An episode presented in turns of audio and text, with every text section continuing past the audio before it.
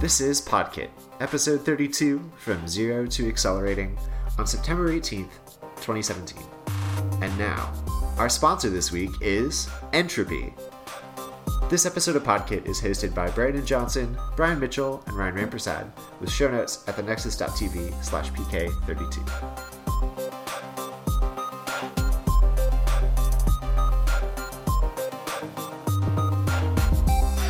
Hello. Hi. Hi. So this is a, a little deja vu right here. A little bit. Truly, truly. Now the question is: Is this deja vu from the future, the past, or the present? Well, regardless, it's perfect for Deja Vu to be on Podkit 32, Electric Boogaloo. Ooh. Wow, that is Oh, that's That is- perfect. almost like we scripted that before the show. I can't believe it, can you? I can. Oh man.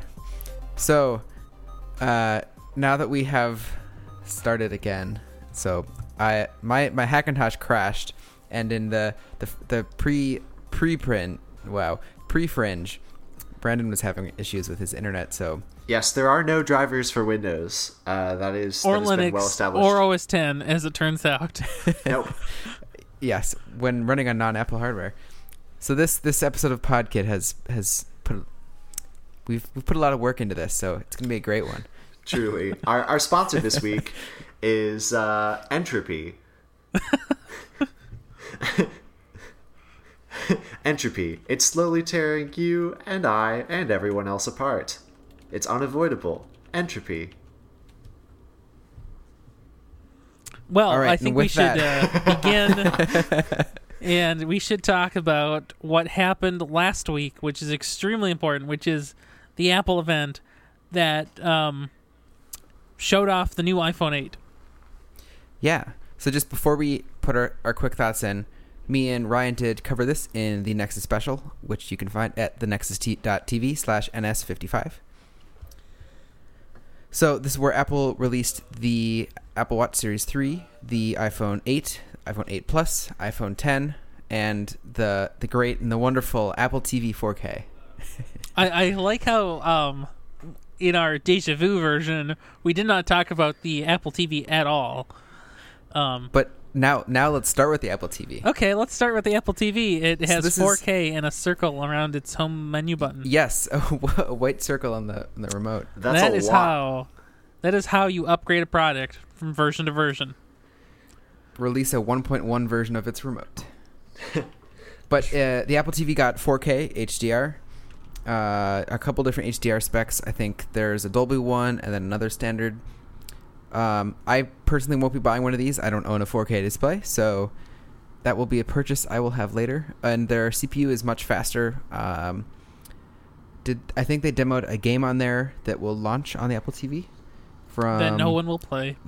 what was it? Was it from that game company? Yeah, I that think? game company. They're legendary for doing those kind of uh, experimental games where you have very limited interaction with other players, but also it's massively online. Uh, if I recall correctly, that's kind of their claim to fame. Uh, Yeah, they looked made really uh, neat. Journey. Was that the one with the the flower petal flying through the air? Uh, that believe so. was that was Flow. Flow. Okay. Oh. I think that was their game though, right? Yeah. So the new game is called Sky, which is really clever. Okay. Yeah, I I'd like to check it out sometime. So that's the Apple TV. Um, there's also the iPhone 8, which is pretty similar to the iPhone 7, um, but it has a glass back, wireless charging, the new A11 Bionic uh, chip. Uh, what else does it have? A True Tone display. Uh, Fifty dollars more expensive, but comes at 64 gigabytes. And then there's the iPhone 10, of course, which has the long rumored and leaked rumored uh, uh, full screen display and the Face ID camera system. Yeah, Uh, an interesting bit, if uh, if you don't mind the pause there, about that Face ID uh, system. Uh, that, that's kind of the uh, what's been commonly referred to as the notch at the top of the screen. Uh, and the interesting thing about it is that it's actually designed by the company that uh, built the original Kinect. Um, Yeah, isn't which that Apple, cool? which Apple purchased, yeah, a couple, Oh, I didn't know couple that. years ago, five, five, six years ago.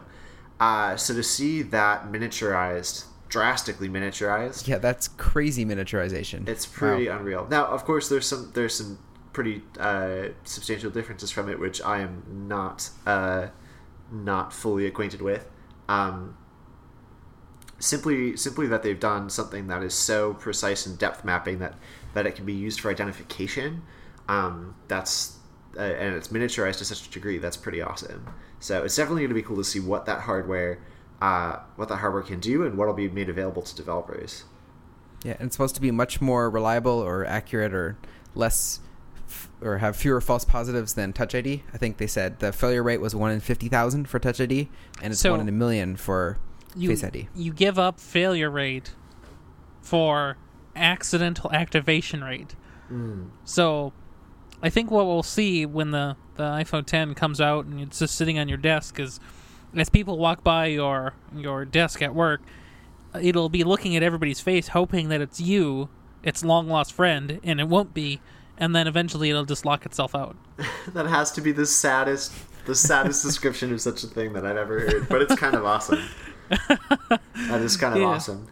I hope it doesn't search for faces when it's not being touched. Like you have to like raise it or tap the screen for it to start looking. I would hope, I, I, I would uh I would I would assume they have some tech because I think I've heard it described as raised to wake, but Yeah. that isn't convincing necessarily to me. Yeah, that's a little bit uh, it's a little bit rough on the i uh, on the Apple Watch even the raise to wake functionality I found at least. Um, but I you know definitely I, I bet that they have some uh, other tech in a phone that can assist that a little bit more than my Series Zero Apple Watch. Well, and what's better about the phone is typically if the phone's on a desk and then you pick it up, it'll you're you're doing a totally different like from zero to acceleration, whereas the watch is almost always accelerating because you're always moving. That is absolutely true. And then finally, there's the Apple Watch Series 3 with cellular. Uh, I personally did pre order one of these uh, last Friday at 2 a.m. And this adds uh, LTE radio and, what was it, 0.25 millimeters more thickness to the, uh, whatever the, the heart rate monitor part on the bottom of the watch. So uh, two sheets of paper thicker, but we get LTE.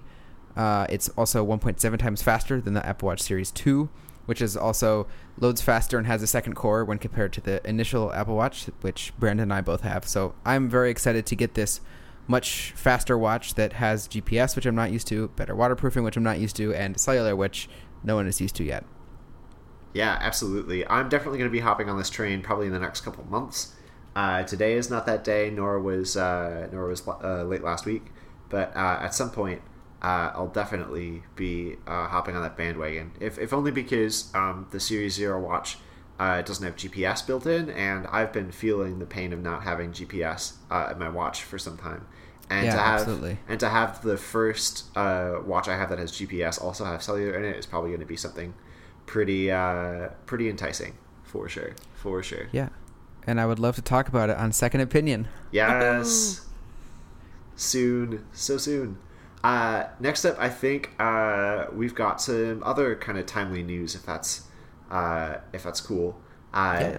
The first of which being uh, recently came out that CCleaner, an app that's commonly used to uh, conduct some common malware removal and uh, uh, scheduled cleaning tasks for uh, for Windows machines in particular uh, has been um, exploited in some regard, uh, and basically now a bunch of folks have this uh, compromised installer and compromised executable running on their machine, uh, often uh, already scheduled.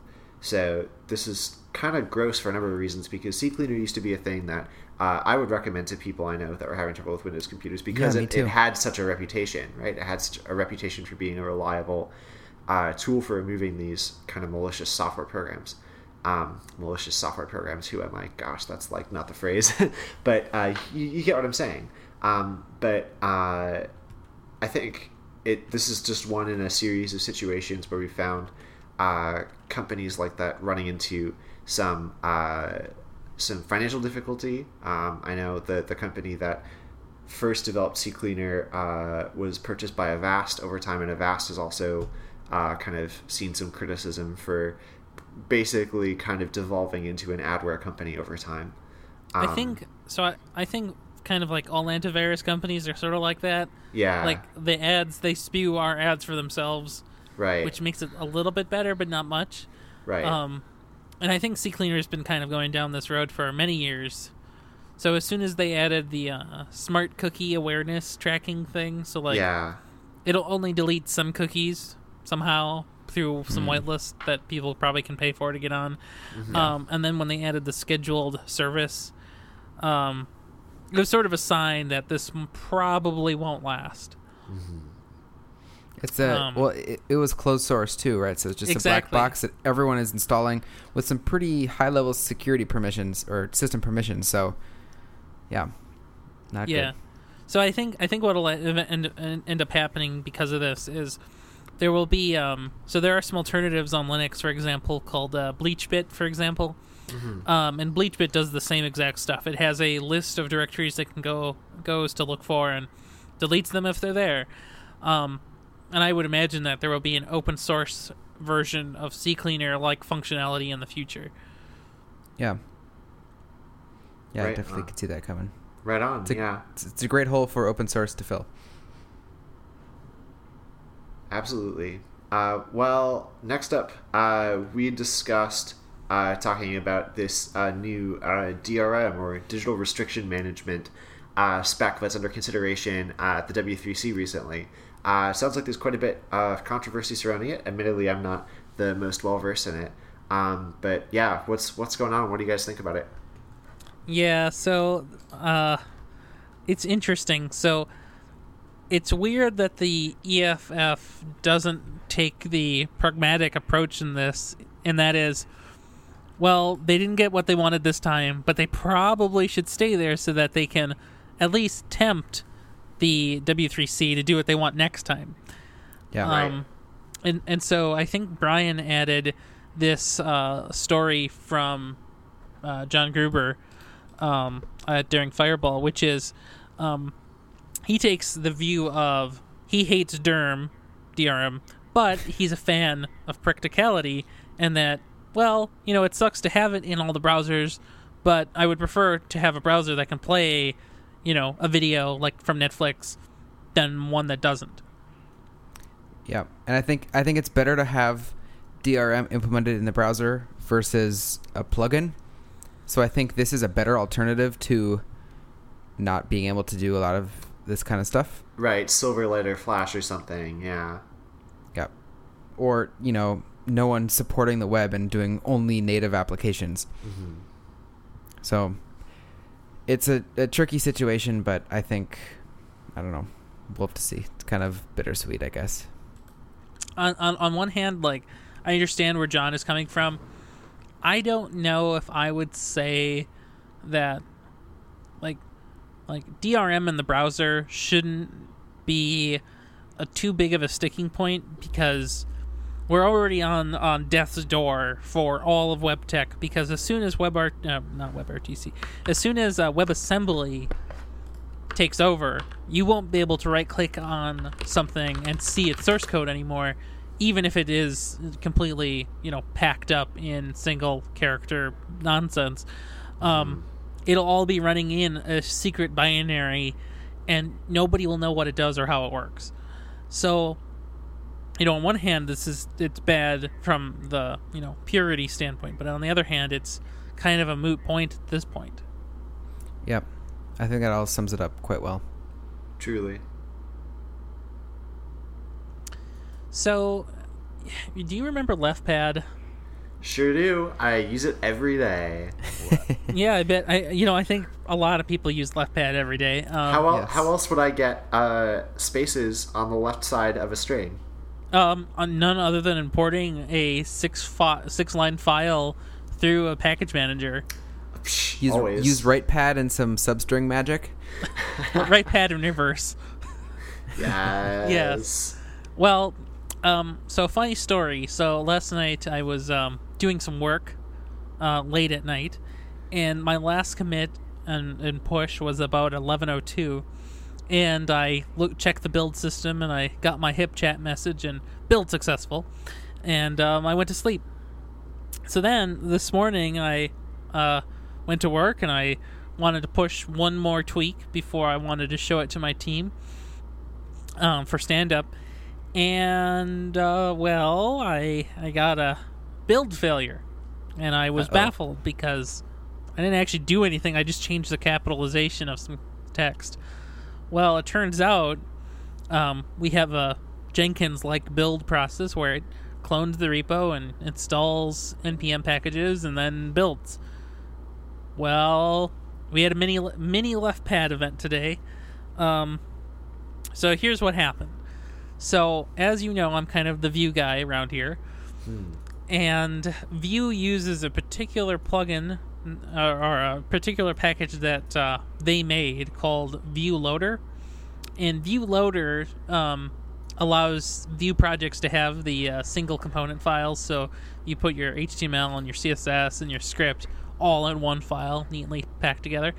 Well, they had been using a package called JS Beautify, and JS Beautify was used for various reasons to uh, pretty print the um, render function. That's not important. What is important is JS Beautify last night pushed up version 1.7.0. Well, apparently, whoever pushed it up didn't do it quite right. They were trying to do some optimizations with what was packaged up and then pushed to NPM's repo. And they didn't stay awake after to make sure it all worked. They went to sleep and well, basically for 9 hours, pretty much every Vue CLI project didn't work and many other projects didn't work that relied on JS Beautify. Um so so this is a really interesting thing. So what happens in this web kind of um I don't know paradigm is you know everybody relies on these packages and that um, those packages rely on other packages and those packages rely on even more other packages. And you don't really know like you wrote maybe a few thousand lines of your application but there's 500,000 lines of code that you never saw. And you don't have a clue how it works and it's just out there. So you know this uh, it was an easy fix um, you know six hours after it happened um, js beautify did in fact upgrade their package to not break anymore uh, which was nice and they kind of put together a, a lessons learned document in their changelog which was nice of them um, and for the Vue community um, Evan You, the creator of Vue, actually acted very quick. Within uh, about three hours of when this first started happening, he made an emergency build um, of Vue Loader that um, would allow um, the code to be formatted by Prettier instead of JS Beautify. So, you know, it worked out, but man, is this is this environment pretty fragile? Absolutely. Yeah. That's uh, That's a- pretty bonkers too. That it's something so like trivial to well, what I, I guess I don't I don't know totally the Vue function, but if er, that like So- how, how Vue works. But like I think that it so if you like, take a look at the commit, you can see exactly where um, JS Beautifier was being used in this commit, and then yeah promptly removed. Um, so basically, the HTML template is transpiled into um, like JavaScript, sort of like JSX, but without the X part. for sure. um, yep. I'm and I'm and so they were. and they were using JS Beautify to kind of pretty print that code um, for debugging reasons in development. Uh-huh. Well, it it's gone. So now what? Now how do we do it? What do we do? yep. Prettier was prettier was the answer. Truly, well, and uh, as as somebody who uses Prettier day to day, Prettier is always the answer. But Yeah. uh, I, I get I get what you're saying though. Um, I, I can see why that'd be helpful, um, and I could I could see absolutely see why relying on that felt kind of like a no brainer. Um, but I I guess when I originally thought of that, about this is like for me, Prettier is not a production dependency, right? It's Right. a it's a dev dependency. It's Yep. something that I use to work in my own environment, and if there was something wrong with it, I would note it, um, and it wouldn't break my build. I think I think my, the lesson that I learned was so we're not in deployment phase yet of this Yeah. application. It's still in development.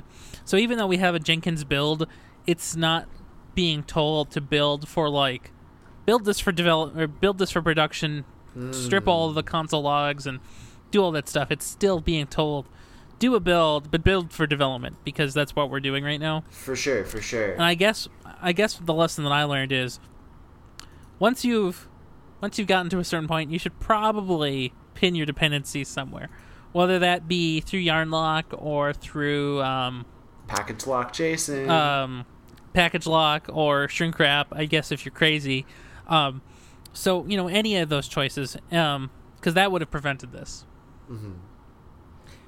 I think um, I saw. I'm trying to find the comment, but there was a um, comment in one of the threads on GitHub that someone posted to um, the pull request hack. Yep. Found it. Um, and I'll link this in the show notes. It was um, a little article, pretty short, about uh, if someone submits a pull request, add them as a maintainer or with with right access to the repository. So they are inclined to do more work on a repository because they feel like they have now they have the, the, the power to do it and so you know they'll be more invested in it rather than just kind of committing into the void and hoping someone accepts a pull request um, i think the one of the issues there was there was only one or two people who had push access to that repository Right. Yep. and for something this popular that seemed like a big problem um, and at the same time um, i think yeah you know more checks more people involved are, are going to help something like that um, i saw there's an issue on js beautify for calling out for more contributors and create a beta channel beta channel for releases and review version numbering policies um, and install tests for packages Yep. all, all these kind of things is fallout from that um, I think as a whole web community, I think default npm does the caret, so any major version, and so that's generally okay. But in many cases, packages still have some minor but still breaking changes on the minor versions, Uh huh. and so I think in many cases it makes sense to do the the tilde, but that depends on which dependency you're using, so it's kind of hard to automate. And so And what's even something like- worse is that you might be responsible for the dependencies that you specifically include, but there's no reason to believe that those dependencies are responsible. Yeah, yeah, exactly. So it's just a chain of of unstable ground. Yep. Um, I think. What else was I going to say? Um, yeah, I, I wonder if Vue Loader going to pretty pretty fire. What is Pretty, it? prettier. Pretty. Prettier. Yes, thank you. Uh, I wonder if that's going to kind of start more people going to prettier and coming from JS Beautify. So I- it, it doesn't really matter that Vue just happens to use prettier. Like you don't actually ever see this code in person unless you happen to be putting a breakpoint in a component that's rendered. But my Um, point is, even even within the nine hours while this was down, since Vue Loader switched, that's a pretty large um, library that they switched. So many people probably didn't notice that it was down if they weren't working at the time. But Right. for those who were paying attention, maybe saw this change, and so they switched to Prettier as well. it's so I think possible. Prettier Um, maybe just had a boost of traffic today, but I think, yeah, ultimately, I hope JS Beautify comes out on top and has more active involvement and some better policies, and everyone can learn from this. But we'll see. So it's funny that we're talking about prettier because, um, you know, Brandon would know about this. But but is it true that prettier is made by Facebook? Uh, Prettier is made by people with affiliations to Facebook, IIRC. Uh, I don't So- believe it is owned directly by Facebook. Well, that's good because if it was, it would be really funny if the uh, Facebook patent license got in to Vue through Prettier because of this. That would be hilarious. But no, uh, so by by the way, uh, Prettier is maintained in part by James Long, Yep. uh, who does have commit access to a lot of React stuff in the React community organization. Yeah, that must be why I was confused. I do not believe that he is employed by uh, Bookface. He is not. That's He that's runs- true. And even better, the prettier license is MIT, like Yep. all licenses should be. So truly, truly. let's continue on with this horribly amazing patent battle. Yes. So at this point, uh, if, if you've followed uh, anything uh, related to the React ecosystem, you've probably heard about the kind of kerfuffle of sorts around uh, the license that ships with uh, React and its uh, sibling and, and child projects uh, that is often referred to as like a modified BSD license. Uh, so what this generally means is that um, there's a, a possibility that under certain conditions, if you sue Facebook, Facebook can revoke your license to use React. Uh, is Dun that- dun dun. is that yeah right? Is that is that is that a solid summary for that? Perhaps a little bit uh, uh, a little bit alarmist, but more or less on the nose. Uh, from what I understand, that is correct. Uh, Yeah. Now, of course, the, the the thing to note here is that the situations where uh, the the situations where you might be exposed to something like this are the situations where you plan to sue Facebook. Uh, and it's probably even narrower than that, but I'm not a lawyer, so I, let, let's take the pessimistic view and say if I were to sue Facebook uh, for something totally unrelated, maybe in that case they could revoke my license to React. Maybe. I don't know. I'm not a lawyer. Um, but I'm not very likely to sue Facebook, certainly not as an individual, uh, nor is Facebook likely to do something that will provoke me to sue, um, because I'm not a very litigious individual. Um, but I could definitely see how certain entities of certain uh, of, of that are operating at a certain scale uh, could be absolutely concerned by this, and perhaps ought to be. Um, and uh, as a result, over the past couple of months, there's been quite a lot of thought on this, and generally things have died down a little bit. Uh, what with prominent figures like uh, Dan Abramov and others in the React community kind of speaking uh, to this issue and um, towards some of the rationale for, for why that license is included and why some folks think it's reasonable. Uh, that are kind of the conversation around this had kind of mellowed out over time uh, until yesterday, and that's because uh, yesterday, uh, yesterday was it yesterday? I'm not 100 Yeah, percent sure. recently. Yesterday Recently, yeah. ish, yes. Yesterday, if you don't count the weekends. Uh, the uh, company behind WordPress.com uh, and the WordPress project called Automattic, uh, they uh, recently announced that they are essentially uh, slowly but surely going to cut ties with uh, with React in the sense of um, rewriting uh, a project that they recently re-implemented entirely in React in something that is not React now, uh, and it seems like uh, all all indications are that uh, WordPress as a whole and all of the uh, all of the kind of constituent projects that support uh, WordPress are kind of looking to avoid using React as part it, directly related to this patent issue, and that's kind of that's kind of a lot. that's kind of a, So- a pretty solid blow. So what I'll do is I'll read the, the this uh, little quote here from Matt's website. Matt Mullenweg is the creator and founder of WordPress and Automattic, of course. So core WordPress updates go out to over a quarter of all websites. Having them all inherit the patents clause isn't something I'm comfortable with. I think Facebook's clause is actually clearer than many other approaches companies could take, and Facebook has been one of the better open source contributors out there. But we have a lot of problems to tackle, and convincing the world that the Facebook patents clause is fine isn't ours to take on. It's their fight. So, I think that's one of some of the best um, shorthand reasoning for why WordPress is doing this. They control half of all websites, um, and it's unlikely that Facebook is going to sue the um, bottom 99.999% of those websites. But what happens when, um, you know, some some engineer at Google is uh, just hanging out and he makes a, a, a blog with um, WordPress in it and it happens to have React code in it, and for whatever reason that week there's a lawsuit with Facebook. I mean, who knows? Um, although that even seems unlikely. Um, but I get where, where where he's coming from here. Absolutely, absolutely, and and you're right. I think not only is that some of the best kind of uh, the, the the shortest but like most uh, effective distillation of why a company might uh, take a step back uh, from something like this. Uh, it's also some of the best just like uh, maintainer software maintainer communication I've ever read simultaneously. This Yes. is a really great post, and I'd encourage you if you haven't read it already to uh, go give it a read.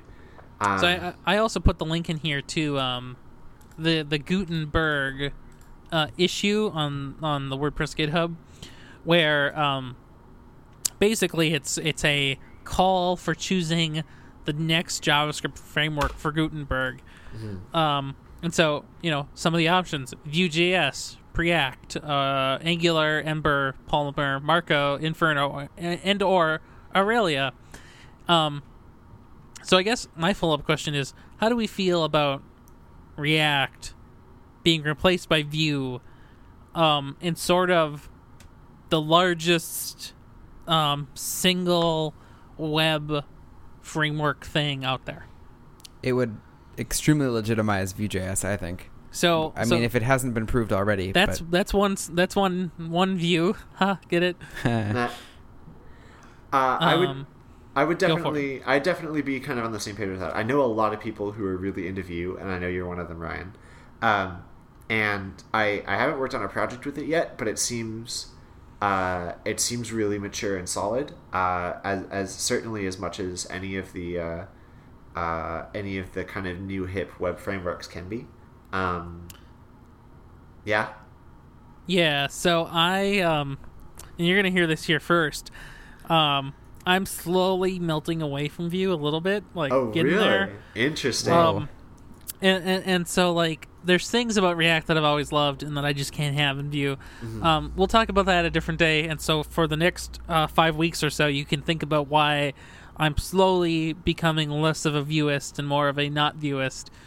But I it- cannot wait for Podkit 33. Absolutely. but suffice it to say, I'm still completely a viewist. I'm just becoming less of an enthusiast. Mm, I'm still a user. Gotcha. So I think I think um, my view on this is is for many years, WordPress has brought the PHP community uh, basically infinite grief from everybody else who who has um, ever coded anything, um, which is sort of unfortunate. And so, if Vue is to become the uh, WordPress of JavaScript, like no, um, so P- WordPress is to PHP as Vue is to JavaScript. So, like, if that happens, what's bad about that is everybody will say, "Oh, Vue is terrible because WordPress uses it," and I don't really want that to happen. Um, my other problem, sort of, with this, and this is sort of an implementation level detail, and of course, everybody knows a podcast is no time to be solutioning, but WordPress is sort of a static thing. So, like, it's not like a single page application. You kind of just put put JavaScript in, and it just runs whenever the page loads. Um, Vue.js really shines when it's um, pre-compiled in the Vue CLI templating system. Um, you can use it without that, but it's not nearly as powerful and as usable without it. And so WordPress would be using it for its alternative use case. I think so. Pull it back a little bit. I think Yeah. so, and I I think um, like I don't know how that that stacks up differently against React, for example, because I, as far as I know, nobody in their right mind uses React um, with the runtime version of the JSX transformer anymore. I'm pretty sure that doesn't even exist now. For sure. So maybe it's the same. Maybe that was always part of the plan, and they're going to figure out a way to pre-compile stuff and then put it into an npm package or something. But I, I don't know. Um, on the other hand, maybe this maybe this makes Vue like like you guys kind of suggested way more popular and way more legitimized. And if that's the case, that's cool too. But we just have to be very careful. Mm-hmm. Yep. Definitely. I wonder if. So I've never used React. I've hardly even looked at it. I- It's like as Vue, by the shrink to a corner. Vue seems more similar to Angular than it does to. Now that's probably because I've only used AngularJS, but Vue seems quite similar to Angular in many ways. A- As Yeah. a React user, I would also probably say it reminds me most of Angular, but that's probably because I'm mostly coming from a React uh, perspective. Well, Yeah. so it's it's funny. Um, again, this this is for another podcast, but um, part of my reason for being less of a viewist these days is because a lot of what I want to do involves what I could just achieve if I were using React. Interesting. Interesting. Very I wonder interesting. If, or, I wonder if I can just skip over using React like and go straight to Vue. Um, Yeah, I'm so thinking it's probably more likely. I don't know. It, it We'll is see. very likely, and the uh, certainly the uh, job market will accept you with uh, very reactive, welcoming arms. Um, but I would say that it is quite insightful to see what Vue does um, with its particular flavor of componentization, but also with templating. Um, so just Yeah. do do do all of them equally, I guess. For sure, for sure. Yeah. One other thing I'll add is that Glimmer remains cool. It's only gotten it's only gotten cooler since last time I checked. Um, and I haven't done anything super massive with it yet, but I vaguely updated my website Brandon.mn with uh, Glimmer components. Uh, and it makes me really excited for the future of Glimmer as well as Ember. And uh, I'm starting to kind of be more open to component runtimes that aren't React as a result, which is which is cool. So if if even if even if none of those things ever pan out, uh, it's definitely kind of uh, giving me more transferable uh, kind of models of web components, which is kind of cool. I I think um so Sean Larkin the the WebKit guy, WebKit no Webpack guy. Oh no! What's the difference? They're both web things. truly, So The I've web messed guy. up. I've messed up web web RTC web uh, assembly WebKit Webpack. What else can I mess up with the word web in front of it? I think in our failed ep- recording, you said WebKit instead of WebOS. all good. Uh, nobody will know. So um, he's actually done some work with um, transpiling Vue components, Vue single file components, and React components, uh, multi-file, of course, into effectively uh, little little HTML web actual web components. Nice. So that's actually really super cool because that means there's a much higher level of interop between those things, even though they're completely different internally. Absolutely, absolutely. Yeah. I'd agree completely, and I think that's what's going to be. That's probably going to be what uh, makes it so that these frameworks are a little bit more transient than they currently seem, which is good. Yeah, definitely. All right, So, another.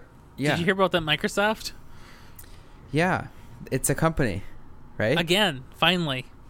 Woo! It wasn't for a while, but now it is, and I learned this because there was an article about them in a magazine you might have heard of called Fast Company, and they only talk about I- companies in Fast Company. I guarantee that not a single listener of this episode of Podkit has ever seen physically the magazine Fast Company. Of course not. I sure haven't. Does it not have a magazine? Is it not a magazine? Am I losing it? Oh, it is. It, no, it is absolutely physically is a magazine, but nobody has ever seen Fast Company as a magazine. But no, I swear I have. Yeah. No, well, but you're not a listener, so it doesn't count. Oh, that's fair. That's fair. it's that it's that darn J school life messing with me. Journalism. It is. Um, uh, uh, tr- trust me, I I understand where you're coming from. I get it. I, yeah, I'm so pretty sure. so Mm, this uh this this article was was indeed printed in uh, the October issue of Fast Company, but um, it sort of summarizes the uh, chronicles of Satya Nadella and um, his kind of journey through Microsoft to to now. Some yeah, something I've I've I've seen just from Twitter and hearing and seeing what Microsoft has been doing last few years. It seems like the biggest change is a shift in in company culture, which has in turn, um, I think, opened up the company a lot more, and that's kind of related. You know, internal po- political culture as well as, I I guess, kind of, I guess that that's the same thing. so they, they've released and been open about more things, and with that, a change in company culture. And I think that's all for the best. Um, this article talks about their the market cap has increased by 250 billion dollars, and so they're they're doing quite well. um, despite all these changes, and I think that's for the best. We, um, us as a community, have gotten a lot of things out of it. Some of the, the big changes that they've they've done is releasing Office for iPad, which was, I think, done in the same day that Nadella was made CEO. Mhm. Um, they bought, or I guess they under Steve Ballmer, they bought Nokia, but they kind of canceled that, got rid of Windows Phone. They bought LinkedIn for twenty six billion dollars. They joined the Linux consortium. They've really been pushing Azure, uh, Microsoft SQL Server, Code Yeah. Push, Oh. GitHub usage. Uh, Microsoft SQL Server is really neat because it's available for Linux. Ah, yeah. Oh yeah, .NET Just- Core. Woo! You bet. and they've got uh, Linux subsystem on Windows. They've been releasing uh, Visual Studio Code on Mac and Linux. And Yeah. Windows. and Windows, uh, yeah. and Visual Oh, Studio. Wait, a wait, full wait about that crazy thing. Um, what is it called? The the Linux subsystem for Windows. Yeah, Uh, no, like- it's the it's the Windows subsystem for Linux because Windows always has to come first in Microsoft product names. Even though technically it's not a it's not a Windows subsystem that's run on a Linux machine or on a, on, in a in a Linux operating system. It's a Windows subsystem in that it is a uh, a literal Subsystem of subsystem of, Windows? the Windows operating Yeah. system that runs Linux, which is like the most ridiculous naming convention in the universe. But didn't they really make a Linux subsystem for Windows? Yeah. that's When porting over SQL Server, oh no. I got I got to tell I you. I think I think they did just the opposite thing, going to Linux. when when when you have to explain the joke, it gets way more funny. Um, so uh, so so clearly, Microsoft in the last few years has completely turned around part of its image, right? So, you know, they they do a lot more stuff cross-platform. They they understood that they were just way too late to the phone race, and they gave that up. I guess maybe I hope. Um, they they embrace the Linux and they you know, actually participate in the open source community. I think they're one of the top contributors of code on GitHub now, Yeah, business wise, of think- course. I think, and their Edge browser is really mo- a modern browser these days. Eh, let's not get too far. So I, I would um, I, I I still sort of take Microsoft with a kind of maybe like a like a small bag of salt, maybe. Um, Okay, so so Microsoft did all this stuff, but but for example, what does an average person think of Microsoft now? Uh, I'd probably say same as it ever was. Probably still more or less related to like the Bill Gates. Vista years, Bill Gates. Yeah. Uh, Word 2002 or whatever, still kind of crashing on them. Clippy. Yeah. Uh, all, all that stuff. Also, I think I think uh, among the normal quote unquote normal people, as in like non developer folks who um, who use LinkedIn, I think people who to associate Microsoft with LinkedIn also kind of associate it with a weird kind of nagging what if we incorporated linkedin with office 365 kind of thing Yeah. yeah, yeah, that's true. So so I think I think that the, the that description for normal people fits pretty accurately. And I think that's probably one of the bigger shames that still hasn't changed. Um you know, many years ago there was this uh designer who made a ton of really good looking like branding for Microsoft, kind of just as a fun project for himself. Um, and then he was hired by Microsoft. Nobody ever heard from him ever again. And that, and and I think um, Microsoft has this ish, image problem, um, but not the kind of Windows like images on a disk or anything. No, like image of their brand. Like nobody knows what to associate them with, other than Bill Gates. That's it. That's all there is. And um, like they have the Surface line, which airs commercials all over the place. I think they have commercials for Office 365 or something like that sometimes. presumably they Um, do if nothing else they have an extensive marketing association surround uh, uh, extensive marketing organization surrounding it that's for sure for sure. Um, maybe they do most of their advertising um, at lunch and learns at large corporations. Like, hey, I'll give you the salad if you uh, buy my Office 365 Gold Edition. jeez Um, I, I don't I don't know. Um, but I wish they would focus more on the consumer side and build their image for people to associate to something good and new and something that they want. Um, and they, you know, so I guess you could say that they sort of did that with Xbox, but I don't I don't even think that's good enough to be honest. Because nobody No. thinks like, oh, I have an Xbox, that's Microsoft. they just think it's an Xbox. Absolutely, absolutely. I'd agree with you. I, I think a lot of people don't really make those connections even uh, among other companies. I think one of the few companies that has succeeded in doing that is uh, in, in in linking the company's identity with each of their products is Apple. I think there are other other companies that do that too. I think Amazon does a really good job of that with Alexa, and I think Google has finally turned that that boat around uh, with Android devices in a lot of ways. Like uh, I like as a as somebody who's who's trained in um, in marketing and strategy and um, and communication strategy more broadly, like one of the biggest surprising things to see was how Google marketed the most recent slate of Nexus phones as the the phone by Google, right? Right. Which is like, yeah, that's killer. That's what they. I, some would argue that's what they should be doing. They should have been doing all along. On the other hand, what did that get them? That's fair. That's fair. um, but I think yeah, I, I think it's I think it's I think it's turning that ship around, which I guess is is is uh, better than better than nothing. Yeah.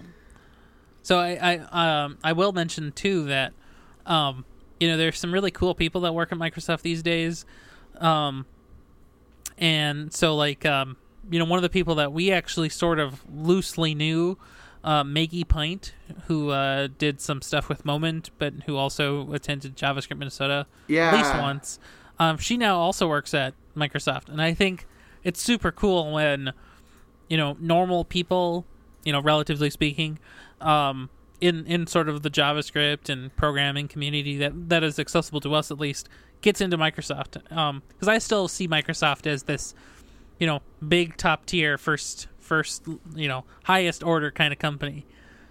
Yeah, absolutely. And Yep. in, in addition to Maggie, who's an amazing, amazing hire for sure, um, Microsoft has made a bunch of uh, recent hires in uh, the developer relations space, which is a big thing for me. Like one, like I have massive amounts of respect for folks in the DevRel community. Um, uh, Jessie Frazelle, um, who is like the person to uh, to kind of like study from if you're interested in containers or any sort of container related software or the the um, systems that underlie how containers work.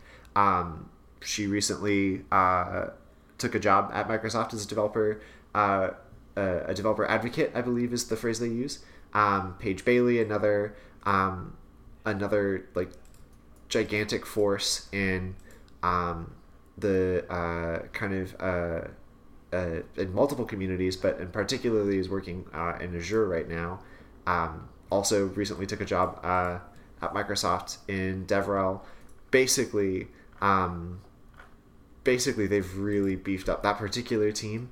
Uh, but that that same sort of kind of uh, that same sort of uh, perspective seems to have been taking place uh, all across the organization, which is really kind of great to see. I, I'm still with you, Ryan. I think I think that um, Microsoft is definitely a kind of uh, a company of the of the highest order for a lot of these things, and that these these teams have expanded uh, to kind of uh, hire these people who are like known awesome folks, and that these known awesome folks are even interested in taking a job at a place like Microsoft is uh, uh, speaks volumes. Yep. So, is it time for our favorite section? It sure is. Sure is. New let's Twitter followees. let's talk about them. Uh, so this week I actually have a couple of really cool ones. Uh, the first one is something called Minfosec, M N F O S E C. Uh, it's started by a really awesome person uh, who uh, is uh, actually interested in creating a meetup group out of this, and they uh, are focusing on talking about uh, inf- the information security community in Minnesota and encouraging uh, folks who are new to the field to check it out and learn about what uh, what the industry entails, uh, what opportunities there might be. Um, we got a preview of this uh, of, of what such a such a meetup might look like at the Minneapolis Junior Devs meetup last week, and it was really awesome and really well attended. And it was just a really awesome talk. Um, but both the speakers, Ian and Kat, uh, are amazing folks, um, and I I know that uh, this event, uh, when things get dialed in, uh, it's it's gonna be it's gonna be really cool. So uh, definitely something to keep an eye on right now. There's not a ton, uh, there's not a ton going on on it right now, but as things kind of spin up, uh, that'll be a great thing to watch. Next up is Zach Lieberman on Twitter.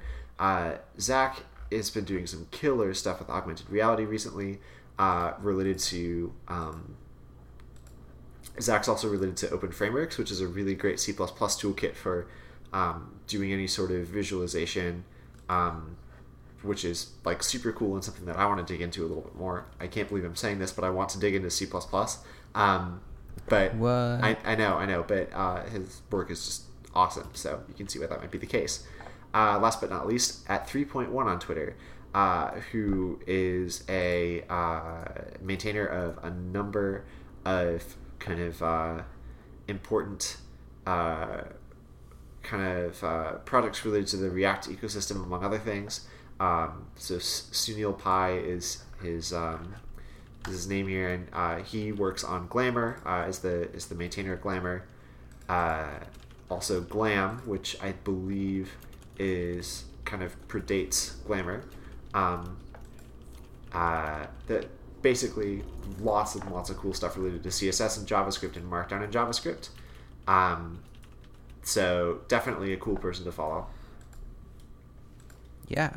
How about you, Brian? Well, I followed, including my my last person I followed while recording this episode. But Uh-huh. um, the first person is Tobias Koppers, who goes by at W Sokra. Um, I think uh, they are a maintainer of Webpack. I've seen some retweets from Sean Larkin, so of course I gave it a follow. Yay. Next up is Michael Jurewitz, who's at Jury on Twitter, and he's a developer at Apple. Um, apparently, I have 48 followers who I follow who also follow Michael, so it's a long time coming. Um, some, I don't know, good tweets, Apple things, other stuff. Follow for me. And last but not least is Henry Zhu, who is at left underscore pad Yes. who's one of the maintainers of Babel.js, uh, Behance, and, or I think he's, Yeah. he's involved with Behance and Adobe as well. Uh, I just followed him about three minutes ago. He looks pretty cool. Did he Pro- change his name for left pad reasons? Probably. I mean, he hasn't changed it back, so. I mean, well, I think you can only change your name one time, right? Uh, I think you can do it. Well, maybe not. I don't know. I don't know. I've only changed mine once, so. Yeah. yeah. So he's uh, good to follow.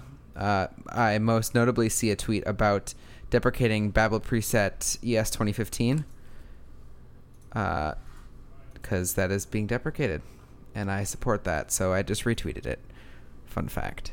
Ryan, what about you? Yeah, I uh, I followed some people. Now this this is going way back to uh, open. Uh, no, wait, not open source. Uh, Midwest JS. Um, so these are some of the, the these first two are speakers from that. So we have here uh, Mark Volkmann, and he um, was actually the uh, keynote speaker on the opening day, and um, he works at um, what does he work at? Object Computing, which is a k- kind of a teaching slash consulting company. They kind of they they're kind of an interesting consulting company, I'd say. Um, but he he works there, but he also does a lot of kind of like uh you know outreach kind of stuff, integration with the community, um, which is really cool. And he's been working in the industry for a super long time, so that was cool.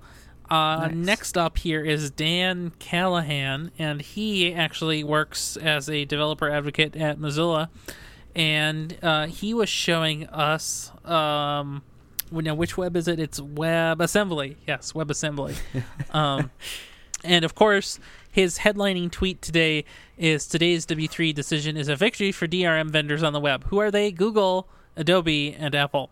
Um, each of course have their own flavor of drm and then i of course followed uh, tom dale um, who has a really cool website um, and uh, there was a there was some TypeScript stuff that I was reading from him recently, and there was some other posts, um, kind of like uh, compilers are the new frameworks, and um, you know that kind of thing. So it's, it's he he he posts some really cool stuff, and uh, seems pretty interesting.